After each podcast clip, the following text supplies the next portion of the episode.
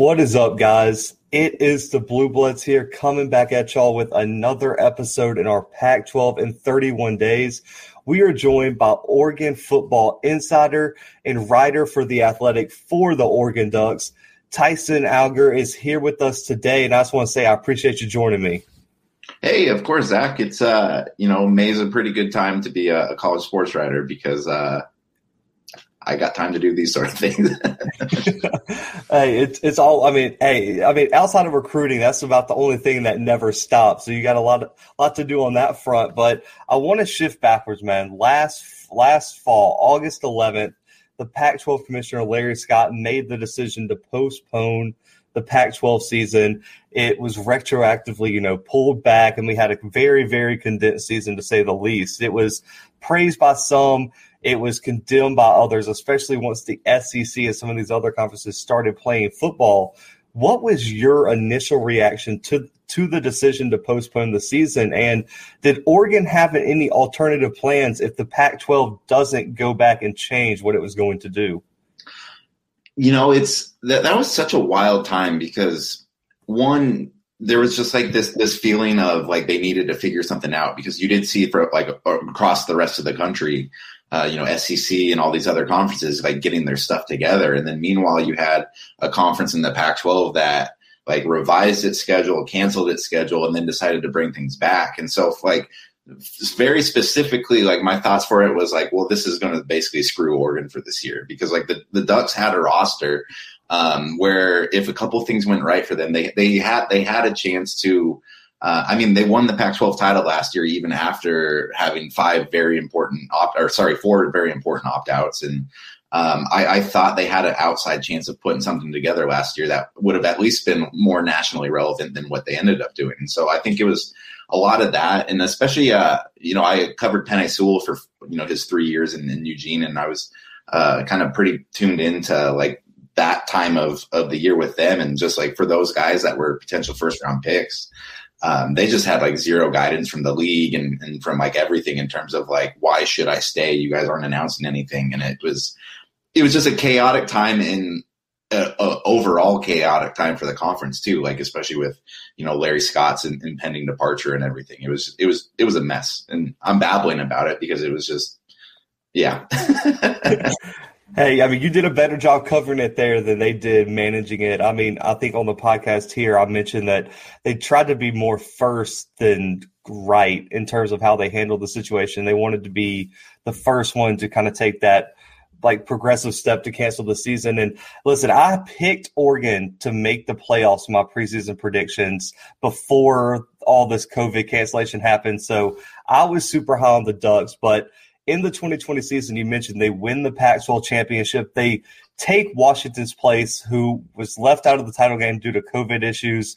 As a big rival for Washington, that had to be a huge slap in the face for them, that their rival got to take their place and win the title. But for you, did this season meet, exceed, or fall short of your preseason expectations?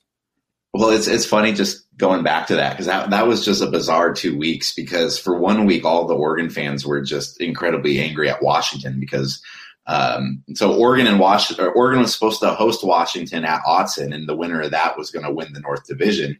But because Washington couldn't play in that, they ended up winning by default. And so Oregon fans thought Washington was ducking them.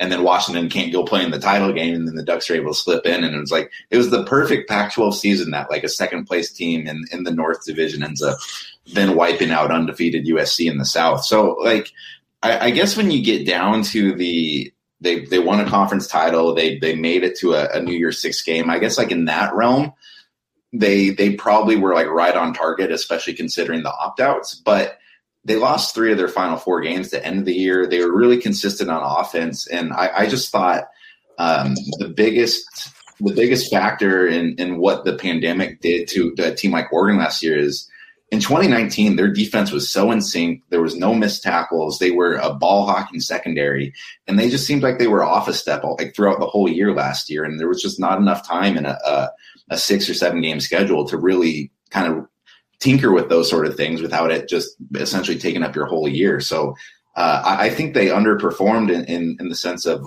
how well they actually played week by week. But I mean, they're not going to apologize for winning a conference title at the same time.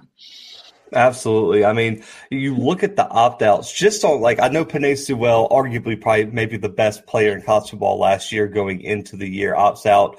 But I look more in that secondary, man. Javon Holland, listen, on this podcast, people could tell you Javon Holland was my guy. I was like, this kid might be the best secondary player right there with Derek Stingley in the country. And the Pac-12 right now is not really known for dominating, just stifling defenses, but this Oregon defense coming into, let's just say this year, might be one of the most talented units in the country. You look at someone like Kayvon Thibodeaux, who's a projected maybe number one pick in this next year's NFL draft. You have the 2 5-star linebackers. You have talent literally everywhere. What has been the key to the defensive rebuild in Eugene, and what do you expect from this defense this coming year? Man, it's crazy because I started covering Oregon back when it was still like the fast pace, like flash offense, like score at will sort of thing. And for it, within a matter of about 5-6 years to transition to a school where like the fans are getting excited about the defensive side of the ball. And I've never been around Oregon when that's been the case. And so they've really shifted their recruiting towards like lengthy, explosive athletes, especially on the edge. I mean, like you see like Thibodeaux, but I mean, like we saw Justin Flo in the spring game a couple weeks ago, and this is after he missed all of last season with an injury, and he's technically like pretty low down on the depth chart, but I don't see how he doesn't start at some point this year. When you see a 5-star on a field like that caliber, a 5-star up close, it's a different type of athlete. So they really, I mean, essentially since Cristobal came in, they just decided that like there's no athlete that we're not going to like, that we're going to disqualify ourselves from. And that was kind of Oregon's MO before, is they always tried to go after guys that they thought might be interested in coming into Eugene.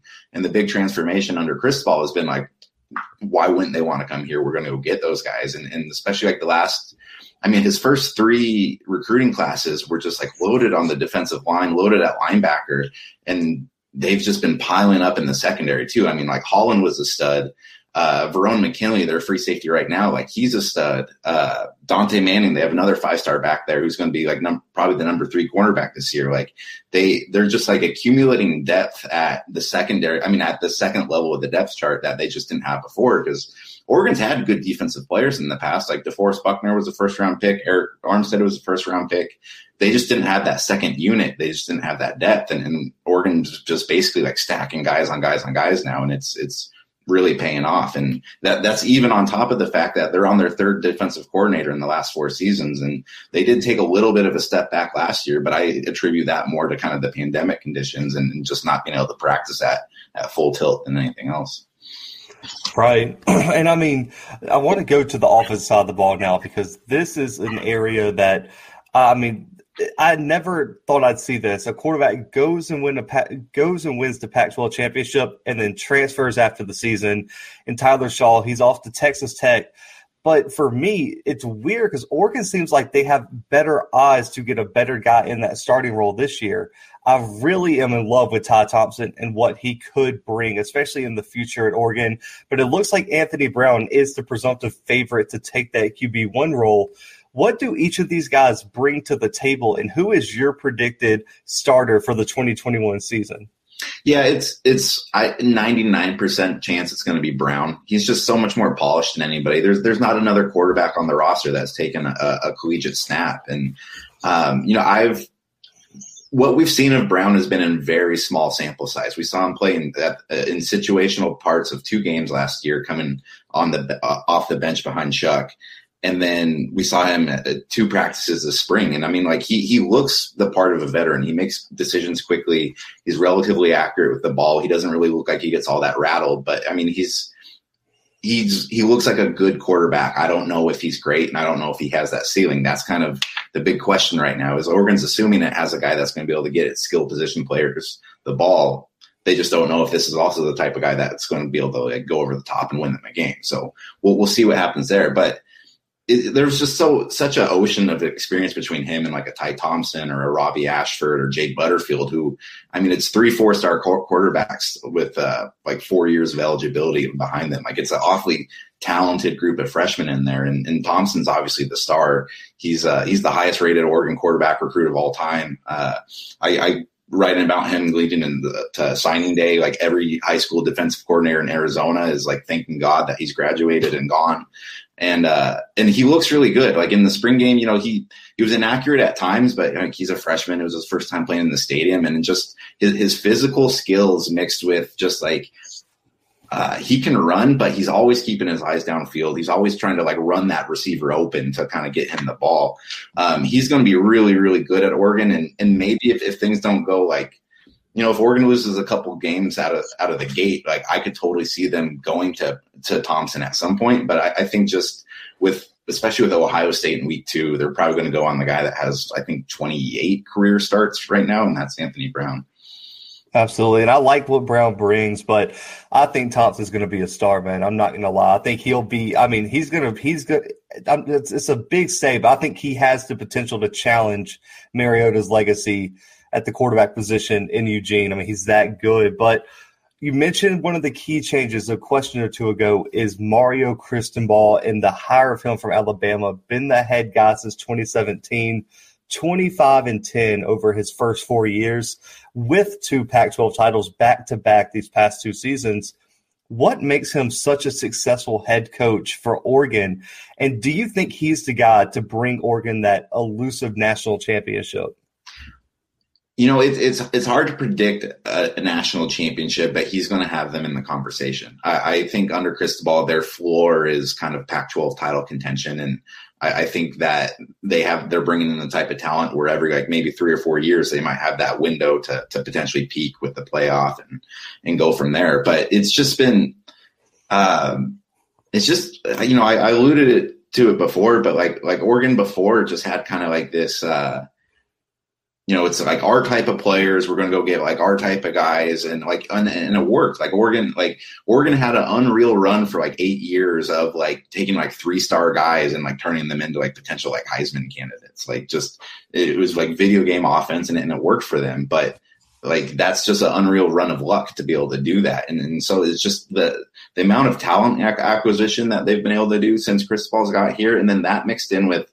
There's just been a lot more emphasis on like strength, the strength training program. Like Oregon's guys are so much bigger than they were 5-6 years ago. And especially on the offensive line where like an average guy is like 325, like it's like walking around those guys. It just seems like a different type of build than it did, you know, even on like Oregon's like 2014 Rose Bowl college football playoff team. It's just a emphasis on size and emphasis on like physical football. Because, I mean, in truth, like a lot of teams caught up with the Ducks in terms of what they were doing with like the spread and speed and everything. And I think this was, you know, you don't always necessarily go in the complete opposite direction. And Oregon still got a pretty good offense with Joe Moorhead as offensive coordinator. But, yeah, it's just turning this into like a physical football team has been like the real big change for him because, I mean, that's the type of football he saw down in the SEC. Absolutely. I mean, he took that blueprint that he worked under for years and brought it up to the Pac-12, man. But you mentioned the spring game. You were kind of mentioning the QB battle, and, of course, that was something to watch. It was back in the first of the month, 35-34 win for the offense. I love the scoring format that they used for this game, by the way, too. I thought it was one of the more unique ones. Could you explain it to me? I'm still trying to figure it out. I mean, so what? From what I was reading, what I was watching is like the defense could score points, like yeah, by getting stops. It was like a, you know, third down stop was like a. I forget exactly what it was. Yeah, they had a whole breakdown. Like I was reading about it. Like after watching, I was like, man, that's a way different take than a lot of schools. But 35-34 win for the offense. Robbie Ashford walk off score to win that one. But other than the quarterback battle, what were some storylines that you were paying a lot of attention to, and what were your overall takeaways from spring practice as a whole? Looking at that linebacker group is interesting because they do have Kayvon Thibodeaux playing in a little bit more of a hybrid role this year. Like he, I mean, he's never been like your straight up conventional defensive end anyways. Like they've had him drop back like over the last couple of years. Like he's not always like a hand in the ground sort of guy, but they're kind of going to have him in an outside linebacker hybrid, like Von Miller-esque, like Texas Tech role. And I mean, you know, I never needed to see anything from Thibodeaux in a spring game, but it's just fun to watch him, especially after like we missed out on like a year of having Sewell around. Like you just kind of appreciate those like elite level players while they're there. But the thing that I wanted to watch the most, just because of like the just sheer amount of talent they have, is Oregon's receiving room is just stacked this year. Like they brought back every senior that had the ability to come back. They added this spring, they had in two early enrollees who were both like top, I think, 60 players from the 2021 class that looked like they could contribute right away. And then like every other like grade level has like three or four like guys that can contribute through there. So it's just like top to bottom. It's just and this is the team that like in Justin Herbert's 2017 season had one receiver that he threw to. Like it was just like so thin then, and to go from there into to what they have now, where it's Micah Pittman has been injured the last 2 years, and I think that he could be a stud. He's Michael Pittman Jr. is a younger brother, the receiver for the Colts.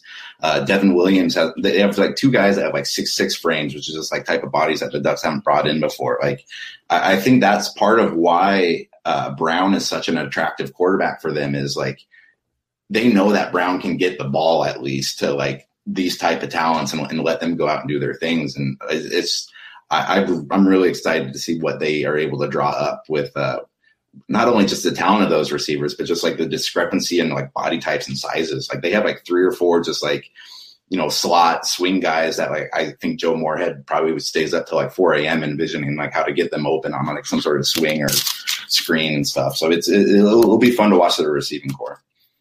Absolutely, yeah. That room is loaded. We did like a spring game recap for Oregon. That was one of my big takeaways is like, man, you know, there's a perception, like, even when Herbert was playing, there seemed to be, like, this weird perception outside of Eugene in the Pac-12 area that he didn't have any star receivers. And I'm like, there's a lot of talent up there at Oregon at the wide receiver position that just doesn't get recognized. And I think this is the year a lot of them are going to break out. But back, I want to get to the recruiting trail. You mentioned it earlier. The 2021 class wrapped up back in February, a top 6 class, according to the 247 composite for Oregon. This is just a ridiculous stat for people. 13 top 200 prospects were signed in this recruiting class. It just shows you just the ridiculous amount of talent they got. What were the biggest positional needs for Oregon this recruiting cycle, and who are some instant impact freshmen that we could see maybe see the field this year? So coming into the 2020 season, Oregon lost its entire offensive line. And so that was a really big key for them. And you know, when Oregon goes out to recruit the offensive line, like they do it with a purpose. Like that's like if I think there's probably no position coach on Oregon's roster that has more pressure on them than Alex Mirabal, just because the line is Mario Cristobal's baby. And they went out and got 4 just really good guys, including Kingsley. Oh, I'm going to butcher his last name. Kingsley, yes. He's a Sewell family protege. He's from Utah. I think he was like the number 36 player in this class. And he's a player that like has been compared a lot to Sewell in just terms of like how physical he can be. They're a little bit different body type. Kingsley's like 300. Sewell was like 340 when he came in. But they just got a really big new like class of linemen that are athletic. They kind of fit. Oregon likes to get its linemen out in space and be able to kind of like, you know, just really kind of take advantage of some of the speed that those guys have. So yeah, that was big for them. And they signed a really, really good tight ends class this year, which is another big part of Moorhead's offense. Like the Ducks had just a weird tight end situation last year. Cam McCormick, who just a really great kid, but he's been injured for basically the last 3 full seasons, and they just haven't had. So they brought a defensive end over last year, DJ Johnson, and he had like 3 touchdowns in like the first 2 weeks, and then they never heard from him again. So they like last year, like they got production out of tight end, but it was never like your stereotypical, this is what I want out of a tight end. And they signed two guys, Maliki Mataba'o and Terrence Ferguson, who just look like studs. Like, they're both like 6'6", like 240, 250. They can move well. They're going to get playing time right away. And so I think that's going to be a really big key, because the Ducks just haven't really gotten consistent play out of that position on offense in probably like two and a half seasons or so, ever since Jacob Breland got hurt, I think in 2018, 2019. Yeah, I mean, absolutely. I mean, I love this class. I mean, there's so much talent. I mean, and Oregon's going to be set up for years down the line. Like, I mean, if you feel like that this streak is going to end, Oregon's going to be at the top of the Pac-12 for years to come. But when I look at the schedule, man, looking ahead to 2021, it's not going to be an easy road to repeat as Pac-12 champions. I mean, a week two visit to Ohio State is brutal. I hate that we missed Ohio State traveling out to Autzen, you know, playing the Ducks at home. 2033 or whatever they announced. Yeah. Yeah. Oh, man, that's just so far down the line. That game I was so excited for. But, yeah, all the way to Columbus week two. And then you still have to play tough teams like UCLA, Washington, Utah, all on the road, all difficult environments, difficult teams to play. For you right now, though, looking at the schedule, looking at all the talent, all the freshmen, everything, what is the ceiling and or floor for this 2021 team? Boy,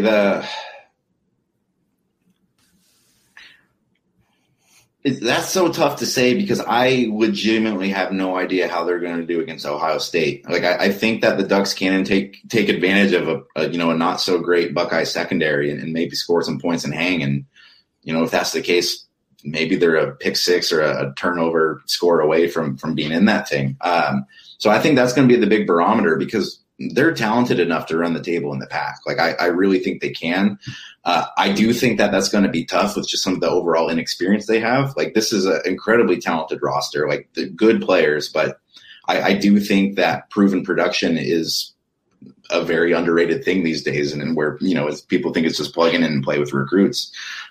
So I want to see what they're able to do over a 12-game schedule, because it's like looking on paper, they look great, but then I also very much remember they lost 3 of the last 4 games to end the year last year. So it's just how much of last year actually counts in the long run, or like if it was an aberration, or whether that's indicative of how they're going to play, because they definitely have to tackle better. They have to be more advantageous in the secondary. They went from, I think, 20 interceptions in 2019 that they had 5 last year. Granted, it was a shorter season, but it was just, that was such a big momentum play that they would always use in 2019.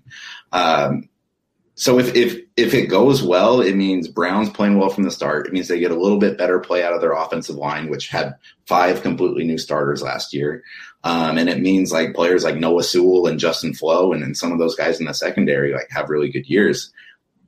If Brown struggles or if somebody gets hurt, like I am a little bit concerned about some of the depth in the secondary. Their ones are really good. They could be an injury or two away from just getting picked apart. I think the floor is probably like a 4-loss season. So like probably somewhere in that in between. Like I could see them going, I think like 10-2, 11-1 is a realistic year for them this year, with considering their talent. But it's the Pac-12, man. Every time you think you have a front runner, every time you think you have a team that's like ready to like take that step, they lose 3 of their first 4 games, and we're just back in the slop. Yeah, and that's kind of what I want to get to next. I mean, but you know, one of my last questions here is just about the perception of the Pac-12 in general. I feel like with 4 seats at the table, the new Pac-12 commissioner was mentioning it too, that the Pac-12's got to focus on football. And as Oregon, when you're at the top of the conference, Oregon, Washington, USC, those are the teams that should be concerned about this the most, because with only 4 seats at the table, it seems like the Pac-12 is always that odd man out. For you, what does the Pac-12 have to do to fix this perception that they're a step behind the rest of the Power 5 conferences in terms of competing for a national championship?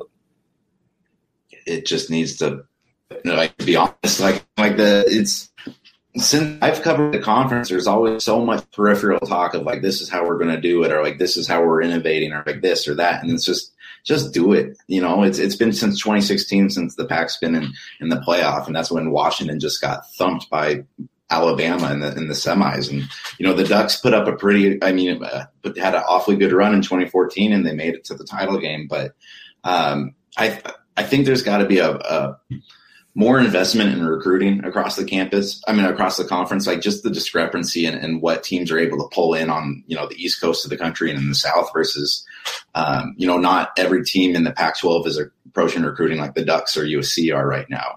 You know, USC and UCLA are the only two teams in the entire conference that have top tier talent in their backyard, and they're not even good at hanging on to it. I mean, like, you know, you have Clemson's, you know, DJU is from, you know, USC and Oregon were finalists for that, and they lose it to Clemson. They need to keep that talent on the West Coast, and they just need to start winning these games. I do think getting a strong USC back is a pretty important thing for this conference. Like, you know, I think Oregon's a national enough brand, and Washington's got money, and Washington's from Seattle, but like it's USC's like the most known commodity in this conference outside of Oregon. And I think that you need to have, I think the best thing that could happen would be if Oregon and USC start going back and forth with each other the next couple of years to just kind of generate that and occasionally have one of them reach playoff contention. Right. And I mean, yeah. Cause I mean, you saw like Utah was getting no respect when they were a potential top five team, and then Oregon knocks them off. And then Oregon beats them by like 35 or whatever it was that game. Like it, and like I was like, this is how confusing the Pac-12 though is too, because it wasn't just like the national media was going on. Oh, Utah's getting no respect. Like I think I predicted Utah to beat Oregon with like 3 scores in that game, and then like I look like an idiot.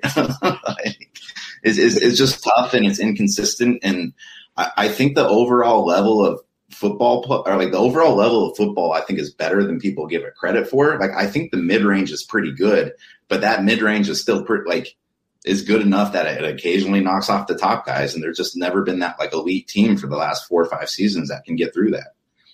Right. I mean, I think Oregon, if they don't lose to Arizona State, that, you know, 2 years ago, I think they could have. They probably would have had a really good shot to make. Were they like number 7-ish when that happened? I think they were 6 or 7, if I'm not mistaken. Yeah, that was the most unexpected game I've ever been to. Like Oregon was like on a roll, and then they just lay a complete. And then, like that Arizona State team's good. Like is it JT Danton? It's Jaden. Jaden. Jaden Daniels. Like that kid's a good quarterback, and I think he's. Him and Arizona State could be a dark horse to upset some teams this year. But, yeah, everyone was finally starting to talk about the playoff. The Ducks had just beat USC pretty handily in the Coliseum. And I think Cristobal finally had a quote of like, oh, we deserve to be in the conversation. And then it's just a dud. Hey, it happens. I just think the parity of the Pac-12 gets overlooked. I think Utah doesn't get enough credit. I don't think you've mentioned Arizona State. State doesn't get it. UCLA towards the end of last year was one or two plays away from beating USC. So I just feel like those middle tier teams don't get enough credit. Colorado was a pretty good team last year as well. So yeah. It's and it's frustrating at times too, because like if you weren't necessarily putting it on like the national pedestal of grading all success by like whether or not you made the championship or whatnot, like covering the Pac-12 is a gas, man. Like these games are fun. Like it's again, like you don't know what's expected, and like there's good football games that are being played. So like I've never been down on like the product of Pac-12 football, but I mean ultimately like if you're not winning, you're not making money, you're falling behind, and I mean that's kind of where we're at. It's like I think there's a lot of people that care about what's going on out here. It's just, you know, you got to start producing. No, absolutely, man. But, you know, last question here. So we were talking before the show about how I always consider myself an honorary Oregon fan outside of one night in January and one night in August 2 years ago. But Eugene, Autzen Stadium, I mean, let's just be honest, probably one of the most famous stadiums in the country just in terms of crowd support, crowd noise. What makes this city in Eugene and Autzen Stadium so unique on game days? Man, that's a good question. I mean, it's such a unique stadium too. It's just kind of like Eugene's like such a, it's just surrounded by trees. Like, it's a relatively quiet city, like during like the week and everything. And then it's just kind of like, and this is a little bit cliche, but this was just like a pilgrimage to the stadium. And there's so much like history, like there's this river that you cross over the bridge and everyone's like walking up. And, you know, we have such bad weather here for so much of the year that like those fall Saturday mornings are just like, so not like, it's a great tailgate scene. It's a good stadium. It's a smart crowd. It's a crowd that cares about its players. It's a crowd that like appreciates good football too. So it's like, they don't get overtly nasty towards like the opposing fan base. There's a lot of like, you know, give and take and that sort of thing, but it's just, you know, this is a school that supported its team, for decades when they were bad, and they were bad up until about 1994 or so. And since then they've been one of the more successful programs on the West Coast, if not, you know, necessarily that top tier in the country, but close to it. And so like you had that, like that built in, like we love our program. And then now you've had their success on top of that. And that's just kind of, you know, throw in Nike and all that kind of sort of, and just, you know, the most ridiculous facilities that they've built over the last decade. It really kind of creates a melting pot of fandom here. Absolutely. I'm so excited to go. I'm from Southern Alabama, so I haven't had a chance to go, but it's probably like my top 2 or 3 stadium on my bucket list to go and see. And so, you know, I got to just I have to ask you this right before I let you go, because I didn't know this was still a debate until Auburn and Oregon played in 2019. Dyer was down. Yeah, Dyer was down. I had to ask you, was Dyer down?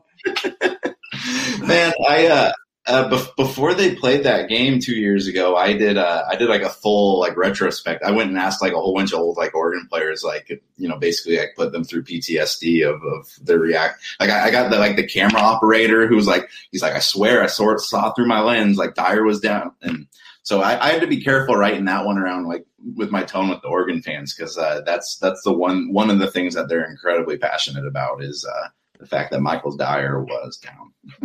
Hey, I love it. I love the debate. I didn't know it was even a thing anymore. And then right before we played, like I saw like this big Twitter thing started by a bunch of the Auburn and Oregon accounts, and they were like, Dyer was down there posting pictures and videos, and I was like, man, I didn't even know this was a debate. So right. I think until the end of time, it will be a passionate debate between Auburn and Oregon fans whether Dyer was down. But it was a great game, regardless. Oregon, Auburn, I mentioned need to just do a home and home series because every time they get together, it is a historically great game.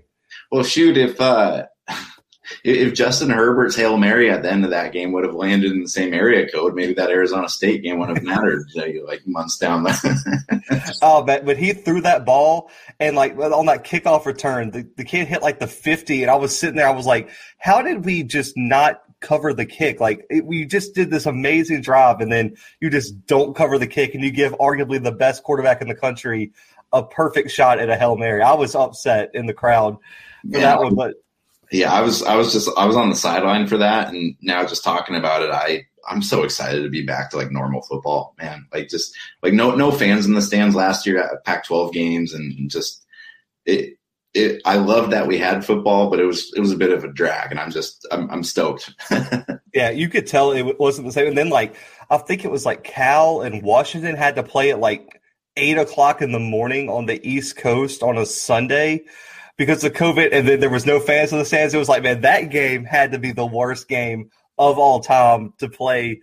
But, man, I appreciate you coming on. I had an absolute blast talking Oregon football with you. But, you know, I think you're our third or fourth straight person from The Athletic that we've had on here just by chance. But I keep telling all our listeners The Athletic is one of the best websites out there with the best college football coverage. Where can they find you on there, and where else could they find you out there in the social media world?